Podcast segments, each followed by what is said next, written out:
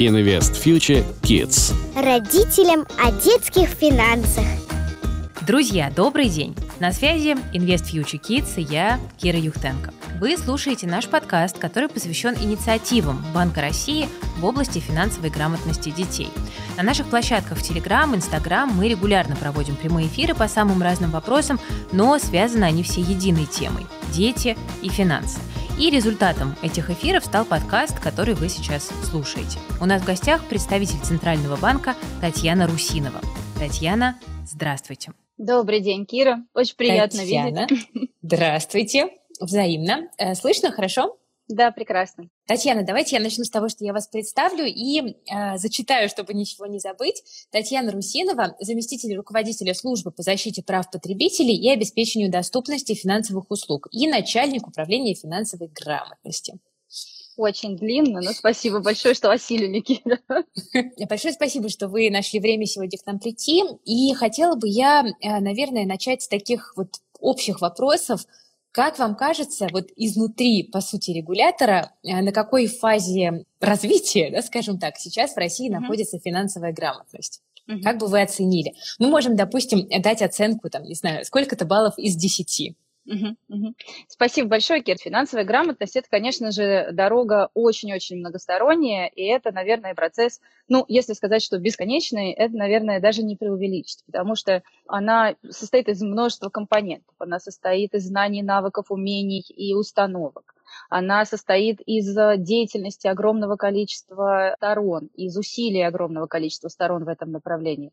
Поэтому это вот изначальная предпосылка нашего разговора, да, что финансовая грамотность – это очень комплексная, сложная, сложная такая штука, которую э, большое количество людей прилагает усилия для того, чтобы действительно у нас она э, повышалась и повышалась как на постоянной основе. Потому что, наверное, нет такого, вот мы там поднимем финансовую грамотность до какого-то уровня, и это будет наш какой-то личный такой вот предел амбиций. Такого не существует, потому что финансовая грамотность – это, э, так скажем, предпосылка благосостояния предпосылка э, уровня жизни граждан. И поэтому mm-hmm. здесь, наверное, процесс в этом плане бесконечен. Что касается уровня, тут тоже есть совершенно конкретные данные. А, у нас а, в России с 2017 года проходит исследование финансовой грамотности в формате опроса, задействованы почти все субъекты федерации, очень качественная, хорошая выборка. Так вот, а, последнее исследование, которое было проведено в прошлом году, оно показало 54, показатель был 54, это рост на, если не ошибаюсь, там на 2% от предыдущего замера, но каждый раз рост нас очень-очень радует. Да, в 2017 году было 52, сейчас 54. Но каждый этот процент – это такое большое-большое усилие и большое количество мероприятий и активностей, которые с этим связаны. А где, а, кстати, можно отслеживать эту статистику? Это исследование ФОМа, и mm-hmm. на сайте ФОМа, по-моему, если не ошибаюсь, есть эта информация, но она совершенно точно есть на сайте Банка России, если mm-hmm. там по- поискать да, по финансовой грамотности. Она есть э, в, ну, в, в немножко укороченном формате, но она есть на э, сайте Финкульт, я про него тоже еще попозже расскажу. Так что вот про информационные источники обязательно сегодня еще поговорим, поделюсь. Так вот, э, если возвращаться к исследованию, там есть три, ну, не хочется так сложными терминами э, оперировать, но все-таки немножечко.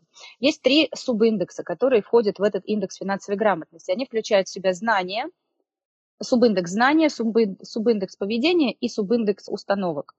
Так вот, хочется поговорить немножко с аудиторией. Как вы думаете, а, как вы думаете, слушатели, гости сегодняшней встречи, вот а, знание, поведение, установки, что легче всего, быстрее всего меняется? Я бы предположила, что знание. Да, но это, наверное, такое низковисящее яблоко. Всем хочется, чтобы знания, но на самом деле знания не так быстро. Быстрее, быстрее в, нашей, э, в рамках нашего исследования, как показало исследование, меняется поведение. Mm-hmm. Я тоже mm-hmm. скажу, в чем именно, но поведение выросло с 50 до 54%, например. Установки и знания остались с 2017 года на одном уровне. Есть международное исследовательское агентство, называется ПИЗа, и они как раз профилируются на том, что раз в несколько лет выпускают исследования молодежи по грамотности, в том числе финансовой грамотности. Mm-hmm. И вот по результатам ПИЗы они в 2018 году последний раз сделали замер, а вот они исследуют молодежь в возрасте 15 лет и исследуют знания, умения и применение этих знаний э, на практике именно у молодых людей. Вот по выборке мы занимаем десятое место. Давайте, наверное, попрошу вас, Татьяна, немножко поподробнее рассказать о том, какие меры предпринимаются сейчас в направлении именно детской финансовой грамотности, потому что это главная uh-huh. тема нашего разговора. Попробуйте нам так показать вот широкую картину, да, чтобы люди Очень. могли понимать, как, какие меры есть, куда они могут попробовать пойти, да, чтобы для uh-huh. себя что-то полезное выхватить. Uh-huh. Ну, на самом деле, я поизучала тоже ваш аккаунт и, в принципе, слежу за ним. И хочу сказать, что, наверное, в каких-то вопросах вы тоже можете научить. Так же, как и медийное пространство, которое дает очень много информации, очень много интересных практик для, там, для нас в том числе. Теперь, значит, про широкими мазками. Э, действительно, огромная работа проводится. Проводится еще начиная с 2014-2015 года в области интеграции финансовой грамотности именно в образовании. Потому mm-hmm. что, как, э, вот, как ранее говорила, и исследования, и вообще, в принципе, финансовая грамотность, она базируется на трех таких вот основных вещах. Это знание, это поведение и это установки. И без э, знаний мы продвинуться в поведении и установке тоже не сможем. Но с другой mm-hmm. стороны, есть и другой такой э, момент интересный, что не всегда знание гарантирует нам правильное поведение. Но в любом случае, не вооружив знаниями, не, не начав делать это с самого раннего этапа, наверное, невозможно прийти к какому-то качественному результату. Так вот, если говорить о финансовой грамотности, наверное, она начинается задолго до школы, она начинается, наверное, в тот момент, когда мы идем со своим малышом в магазин. Фраза «мама, купи», наверное, вот здесь начинается финансовая грамотность, потому что есть различные поведенческие модели. Одна модель «мама покупает», а другая модель, мама объясняет, что это не входит в, наши, там, в нашу потребительскую корзину. Конечно же, не такими словами, да, но начинается уже процесс вот этого какого-то объяснения и разговора с ребенком на тему вот этих базовых принципов, ну, скажем так, домашней семейной экономики, да. И очень важно это понимать, потому что если, если есть ощущение, что мы приведем ребенка в школу или в детский сад, и там-то его научат, наверное, это не совсем так. Если мы не начнем в семье прививать правильные установки, правильные модели поведения, то, наверное, школа уже там, в школе будет гораздо труднее переучить от, от того, что будет заложено в семье. Поэтому мы очень как бы, считаем, что очень большая роль семьи, и, ну, не только мы, наверное, это здравый смысл говорит о том, что очень, очень важно работать с семьей, очень важно, чтобы родители были финансово грамотными, очень важно, чтобы а, родители осознавали необходимость этой темы, а, не просто в, скажем так, в приумножении денег, да, и не не вырастить там, маленького миллионера, хотя это может быть тоже важно для кого-то, но именно привить правильные установки, создать правильные, правильные модели финансового поведения, которые помогут ребенку в дальнейшем, собственно, правильно функционировать и правильно обращаться со своим личным бюджетом, своими личными финансами. И у нас вот в этом году произошло очень знаковое событие, буквально летом мы все очень радовались, у нас финансовая грамотность э, была введена в федеральные государственные образовательные стандарты, в, так называемые ВГОСы. И она теперь стала полноправным участником образовательного процесса таким образом. А, что это дает? Это дает, что финансовая грамотность становится частью э, частью э, образовательного процесса с первого по, ну, в течение всей школьной программы, но, естественно, она не выделяется как отдельный урок, да, хотя где-то там по, по желанию или там в экспериментальных программах это и так может быть, но она интегрируется в различного рода дисциплины.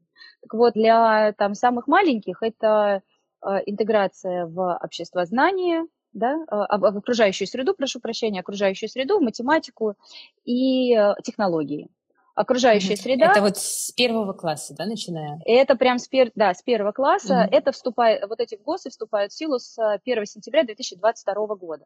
Но работа в этом направлении уже ведется. Понятно, что mm-hmm. такие решения принимаются с немножко отложенным а, эффектом для того, чтобы система успела к ней адаптироваться для того, чтобы был э, подготовлен в случае необходимости преподавательский состав, чтобы внести это в программу, интегрировать на все уровни образования. Но в любом случае этот процесс как раз-таки будет вот в течение следующего года проходить. Но это не отменяет того, что э, финансовая грамотность так или иначе, она уже присутствует в системе школьного образования и вузовского образования. И э, по результатам нашего э, исследования, которое мы проводили в прошлом году, очень большой процент школ так или иначе имеют финансовую грамотность в своей, в своей повестке, в своей программе, в разных дисциплинах. Поэтому, если я не ошибаюсь, от выборки более 80%. Поэтому могу уточнить по ходу, да, не, не хочется быть голословной, но очень высокий процент. Поэтому э, это не какая-то финансовая грамотность, не какая-то новелла для образования. Просто вот то, что происходит сейчас, и внедрение в ВГОС, это как раз-таки результат планомерных, многолетнего труда, работы нескольких министерств ведомств, и мы, и Минпрос, и Минобр, и Минфин, все вместе единым а, единым, такими едиными усилиями достигли этого, этого результата. Это очень здорово, для нас это знаковая, знаковая вещь. Поэтому еще раз, значит, ищите финансовую грамотность в математике, в технологиях для малышей и в окружающей среде. Для более mm-hmm. взрослых а, с, 1, а, с 5 по 9 мы ищем финансовую грамотность, опять же, в математических дисциплинах, алгебра, геометрия, и, и, и так далее. Дальше она в географии лежит как часть а экономической вот как, географии. А как она будет да. вплетена в географию? Как будет вплетена в географию? Как часть экономической географии. А, мне, на самом деле, я вот не преподаватель географии, мне вот сейчас здесь прям сходу достаточно сложно сказать, но как а, часть каких-то поведенческих моделей, поведенческих э, каких-то установок тоже, да, в, в разрезе экономической географии. Ну, то есть это... Mm-hmm вот э, это то, что как раз-таки это то, над чем сейчас предстоит в ближайший год еще работать, для того, чтобы это все было очень хорошо, качественно структурировано отвечало нашим общим целям и задачам. Еще обществознание абсолютно точно. Mm-hmm. Да, потому что э, финансовая грамотность, наверное, сейчас появилось очень много понятий грамотности. Потому что есть э, правовая грамотность, есть налоговая грамотность, цифровая. есть бюджетная грамотность, цифровая, инвестиционная грамотность.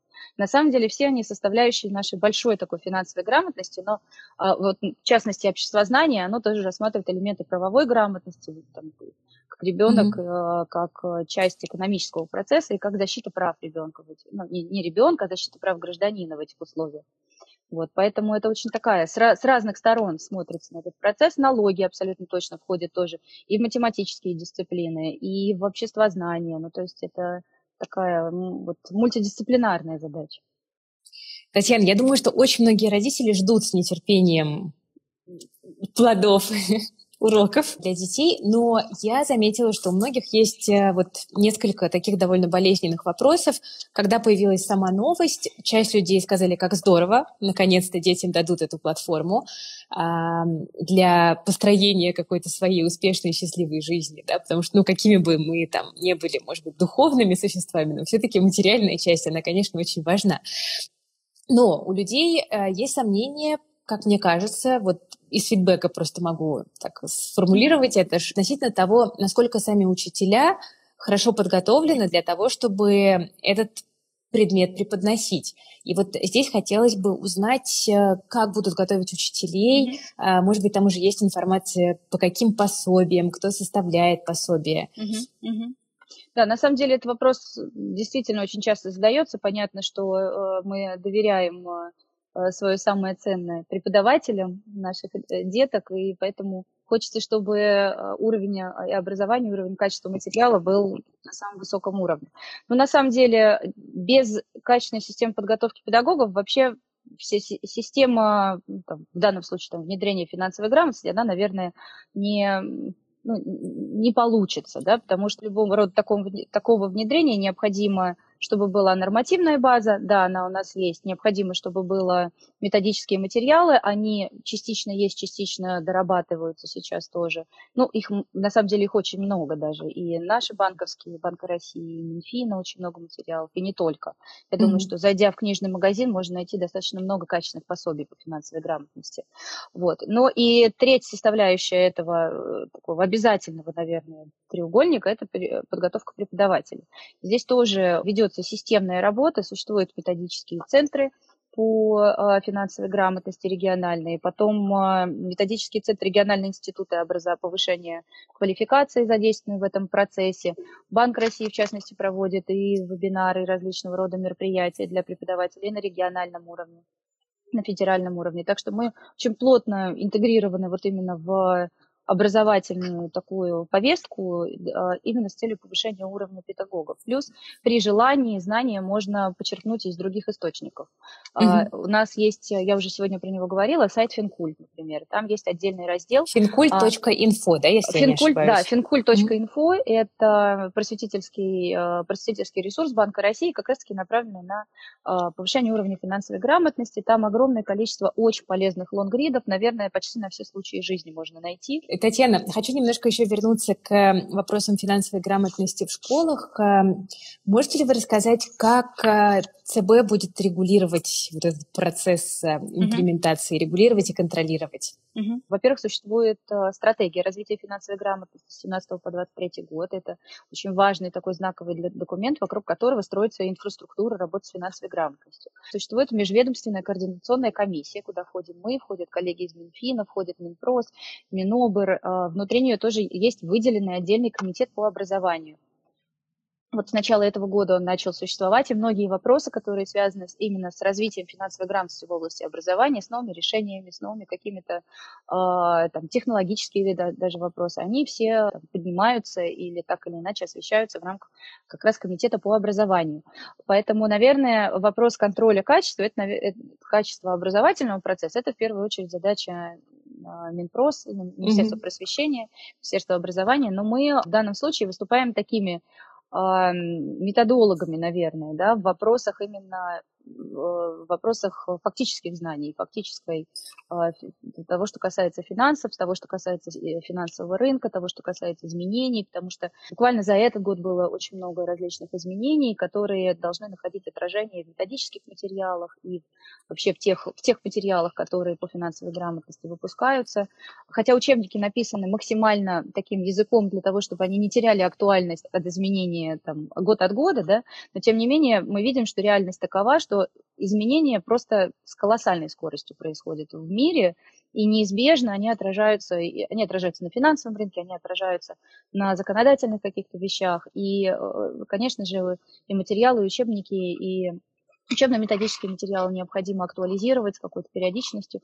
Вот здесь мы выступаем как э, эксперт в этом направлении. Здесь наша роль такая. Плюс вот наша роль в как одного из участников э, межведомственной координационной комиссии, где мы очень активно принимаем участие во всех комитетах, в том числе в образовательном.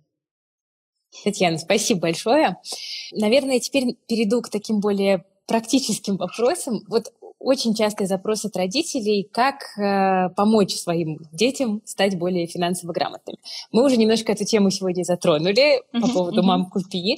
А если э, так вот немножечко дальше двигаться по мере взросления ребенка, какие у вас есть идеи?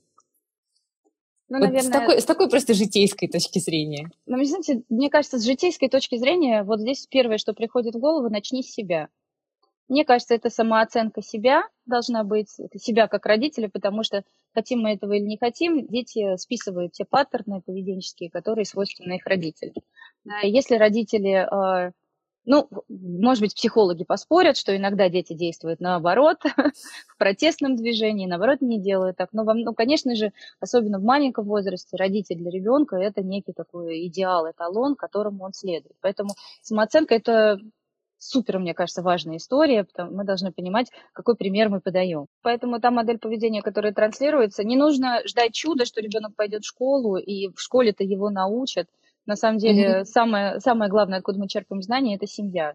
И вот здесь вот э, не устаю повторять, да, что очень важна модель, которую транслирует родитель, очень важно, в принципе, общение с ребенком, объяснять ему. А, вроде кажется, что там это слишком маленький возраст для того, чтобы говорить о деньгах. На самом деле у нас, например, и игры есть, и различные там викторины и прочие инструменты, рассчитанные уже там для самых маленьких ребят. Mm-hmm. Это, на самых простых примерах объяснять, а что такое деньги, вот. Но, тем не менее, еще раз, технологии развиваются настолько быстро, что, наверное, и родителю нужно успевать за, за многим, но и объяснять нужно тоже ребенку. Потому что сейчас, например, с развитием технологий очень остро стоит вопрос цифровой грамотности. Угу. В чем-то в чем-то дети в поколении, родившемся уже с телефоном в руках или там с другими гаджетами в руках, оно э, продвинутее, может быть, даже родителей, но в чем-то, конечно, базовая цифровая гигиена должна прививаться, потому что ребенок не, априори не знает вещей, связанных вот именно с безопасностью. Еще одна тоже важная психологическая проблема, это уже, наверное, чуть более взрослый возраст, когда и подростки в том числе, когда они могут оказаться жертвой мошеннических каких-то действий, и здесь может возникнуть такой, вот знаете, замкнутый круг ребенок попадает в такую ситуацию, он боится по какой-то причине родителям признаться в том, что у него, что он попал на удочку мошенников и, и, и там, не дай бог, потерял какие-то деньги, он начинает искать варианты закрыть эту проблему, и тут, может быть, этот снежный ком может нарастать. Поэтому очень важно выстраивать и в денежных вопросах также, в финансовых вопросах доверительные отношения с ребенком, подростком. Угу, угу. Татьяна, а вот еще немножко по поводу э, вопросов семейных. Как вы думаете, получится ли так, что дети, пройдя какие-то основы финансовой грамотности в школе, придут домой, посмотрят на родителей, а у родителей кредит на кредит и прочие моменты не совсем корректные.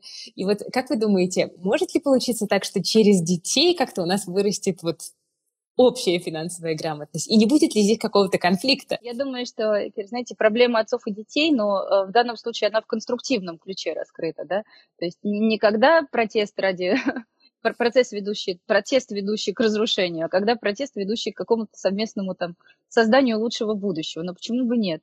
Главное, чтобы родители, в свою очередь, тоже были готовы слушать, потому что действительно э, много знаний, много информации, которые приносится из школы, и это последние знания, последняя информация, они действительно могут быть актуальны не только для детей, для маленьких детей, но они актуальны и для взрослых. Поэтому ничего зазорного не вижу в том, чтобы родители тоже прислушивались к мнению своих своих а, деток и, может быть, поменяли свои какие-то экономические, свои какие-то такие бытовые финансовые привычки, занялись финансовым планированием более качественно, потому что, вот, например, а, учебник по финансовой грамотности, наш базовый учебный курс, а, вот такой вот у нас есть учебник «Основы финансовой грамотности», Первая глава, там начинается не с раскрытия каких-то там терминов, что такое там кредиты, депозиты, оно начинается с личного финансового планирования. А мне кажется, mm-hmm. личное финансовое планирование информация вполне достойная внимания как э, маленьких, как, как школьников, так и родителей. Почему нет? Да, да, совершенно точно. Вы знаете, еще, если, тоже, мне кажется, мы так всю ответственность перекладываем на родителей, но если поговорить еще про какие-то каналы, инструменты, у нас э, у, у Банка России есть хороший проект, и э, онлайн-уроки, они как раз сейчас запускаются в этом сезоне, угу. и можно зайти на сайт и дни ФГ, www, э. И там mm-hmm. есть очень прямо на стартовой странице интересное расписание на ближайший там какой-то период, мне кажется, там не меньше месяца, а может быть и больше, э, с очень таким интенсивным графиком, что хорошо, что рассчитано на разные временные пояса, так что и от, охват может быть от Владивостока, от Камчатки до, до Калининграда. Так что очень хорошая возможность прокачать тоже свои знания. Вопросы наших слушателей.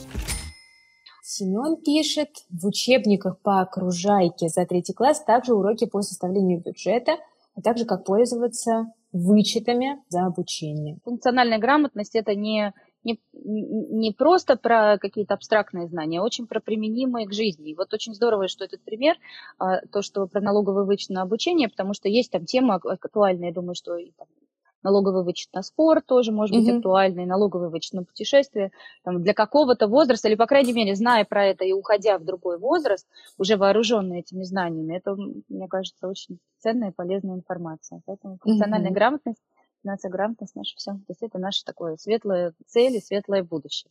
А что даст? Ну, наверное, здесь достаточно просто, потому что э, уровень, э, наверное, финальная цель э, любого государства – это создание условий комфортного, качественного существования граждан, при этом, чтобы обеспечить благо... уровень, определенный уровень благополучия этих граждан. Да? Поэтому без нормальных, правильных, корректных установок, без э, правильного финансового поведения, не будучи экипирован знаниями в области э, того, как работает финансовый рынок, как это взаимодействует на этом финансовом рынке, да, какие, чем пользоваться на финансовом рынке. Невозможно достичь э, какого-то стабильного такого уровня своего собственного, собственного существования. Хотела привести пример, что у меня есть коллеги, друзья, которые покупают детям э, какие-то такие финансовые инструменты разные, не буду сейчас указывать, какие именно, и дети, ну, скажем так, в возрасте там до 7-8 лет, они уже понимают, что у них эти инструменты есть, что они для них, и так достаточно, ну, с, с, с гордостью к этому относятся, что мы вот владельцы вот этого. Так что это тоже такой такой некий хайп может быть вокруг этого. Я вот формирую для своего ребенка такой портфель, ему сейчас у меня три с половиной года сыну, и я mm-hmm. вот примерно прикинула там сколько денег мне нужно будет через, там, условно, 15 лет, чтобы я могла обеспечить ему образование. Ну, либо, если не образование, то, может быть, как бы какие-то другие цели. Ну, вот. опять же, если мы ставим себе цель э, скопить какой-то капитал для ребенка, то, наверное, это будут консервативные mm-hmm. стратегии, потому что рисковать этими деньгами, mm-hmm. не знаю, насколько... Опять же, это вопрос, возвращаясь к началу разговора, к родителям, какая модель поведенческая и какое какие инструменты управления личными финансами используют родители. Такие же mm-hmm. будут и дети. Согласна. Татьяна, а вот еще один коротенький вопрос задам, и, наверное, буду вас потихонечку отпускать. Просто такой вот, я обратила внимание, что сейчас многие банки достаточно настойчиво предлагают подросткам карты, вот как раз-таки в продолжение вопроса, там 14-18 лет. Вот с точки зрения ЦБ, это безопасно? Нет ли риска того, что те же банки, как только э, ребятам исполнится 18, будут бомбить их предложениями оформить кредитную карту и жить без забот? На уровне, скажем так, государственном нету ограничений для того, чтобы э, ребенку там использовал финансовый инструмент, начиная mm-hmm. с 14 лет. Да? Mm-hmm. То есть мы знаем, что депозит открыть можно начиная с 14 лет, ты получаешь паспорт, соответственно, с разрешения mm-hmm. родителя ты можешь ну, свой первый депозит ложить. Какая разница, mm-hmm. что депозит, что карта, точно так mm-hmm. же в, этой, вот в логике, о которой вы говорите, тоже можно начинать, ну, предлагать другие Согласна, продукты. Да? Mm-hmm наверное, действительно, здесь вот как раз-таки роль финансовой грамотности, она ключевая. То есть подготовить к этому возрасту, к 14, 15, 16 годам, подготовить ребенка к самостоятельной, максимальной возможности самостоятельного принятия решений и, э, в принципе, минимального комплекта знаний, информации о том, как, как управлять тем или иным инструментом. Угу, угу. Ну, будем надеяться, что уроки финансовой грамотности как раз-таки позволят начинающим пользователям кредитных карт и других финансовых инструментов использовать их максимально разумно. Очень хочется. Татьяна, спасибо большое. Может быть, что-то вы хотите напоследок сказать, какое-нибудь напутствие для нашей аудитории и для тех, кто будет смотреть нас в записи. Очень не хочется звучать так назидательно, просто хочется пожелать, чтобы все было хорошо и с вашими финансами личными наших зрителей с вами сегодня, слушателей, и с финансами их э, подрастающего поколения, собственно, и чтобы действительно мы пришли к такому, что э, будет приятно, если наши дети будут учить нас чему-то хорошему, полезному, и надо этого не бояться, и брать у них, учиться э, и брать у них лучшие примеры. Так что спасибо большое. Было очень интересно пообщаться и ответить на вопрос. Спасибо большое, Татьяна, вам. Надеемся, что мы ответили вам на вопросы о том, как на государственном уровне решается проблема финансовой грамотности подрастающего поколения. И по традиции, если вам интересна тема взаимодействия детей и финансов, подписывайтесь на наши каналы в Инстаграм и Телеграм. И помните, что финансовая грамотность нашего общества завтра начинается с наших детей уже сегодня. Всем удачи и спасибо, что нас слушали. Invest Future Kids. Родителям о детских финансах.